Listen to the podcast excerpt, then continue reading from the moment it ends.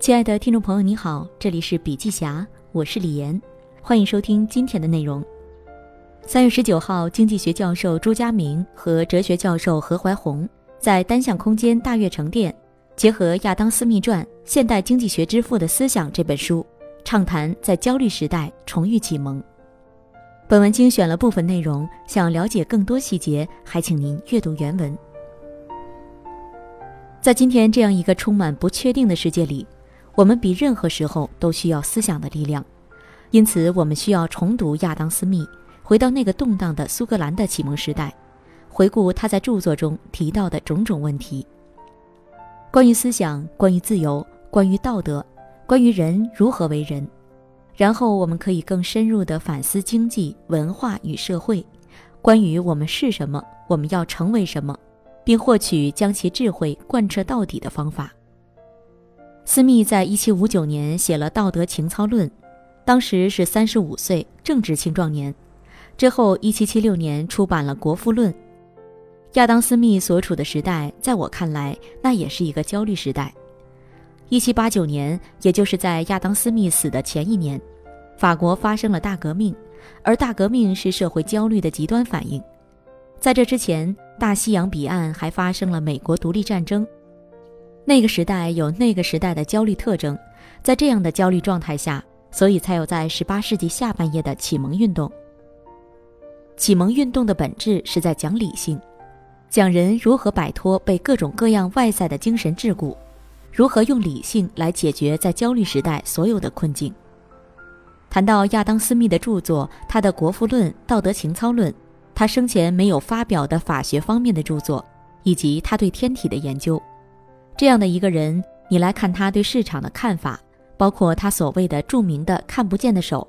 所有的这些东西，他的本意，他的经济学，或者说他对伦理道德的思考，本应属于他理性主义的表现。十八世纪初，英格兰与苏格兰合并。当时激烈的战争与社会动荡很少，经济贸易发展的很好，知识分子的交流很密切，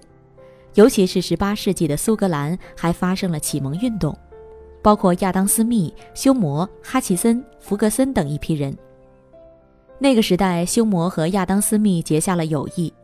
休谟的哲学对亚当·斯密造成了很大的影响，所以我觉得那个时代还是相当充满希望的，也比较单纯。那么到今天这样的时代，流弊开始出现，许多希望也变成失望。亚当·斯密的思想是由一个三角形构成的，这个三角形首先是道德情操论，第二是经济学，第三是法学。亚当·斯密在道德情操论中最痛恨奢侈品，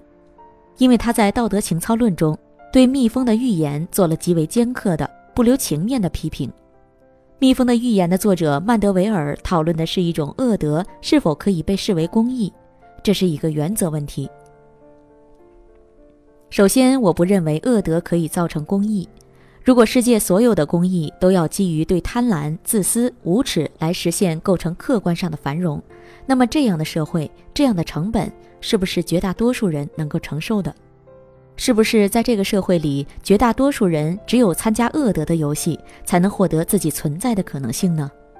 所以道德是有标准的，这个标准很难衡量出来，是没有办法计量的。但是它对社会的影响是什么呢？因此，亚当·斯密对所有问题的讨论是基于他对恶德的否定，基于他不承认恶德的结合，他不承认恶德的相互作用会导致一个正义和公义的后果。这是本质问题，在亚当·斯密看来，包括后来讲大转型的作者卡尔·布兰尼的思想一样，经济体系是纳入到社会体系，是嵌入到社会体系中的，所以经济需要被一个更大的形态所控制，这个形态是社会，这个形态的底色是道德。因此，当你超越所有经济行为的时候，有一个底线是不能够触犯的，这个底线就是良知，这是一个最基本的东西。就是你的利益不是在损人的基础上实现，恶德在经济行为中必须被遏制，所以市场不应该是放任的。私密支持商业社会，他看到了商业社会的积极面，但是他同时对商人做非常不客气的批评。他主张自由贸易，但他坚决反对奴隶贸易的，这都是他。回到今天，我们现在是什么状态？我们的焦虑有什么差别？我们是从后工业社会向数字经济、向信息化改变。这个社会的焦虑不是绝大多数人饥寒交迫的问题，而是所有人被科学、被技术、被一切迅速的改变所推动的时代，是一个怎样学习都跟不上的时代。所以大家焦虑，这是另外一个焦虑。那么在这样的焦虑下，到底靠什么？我认为现在只能靠理性。所以在今天这个时代。我们需要的启蒙就包含了：第一，我们要呼唤理性；第二，我们必须承认科学，相信科学，引导科学，和科学共处，甚至和科学创造的机器人共处；第三，我们必须把人文主义的东西坚持下来。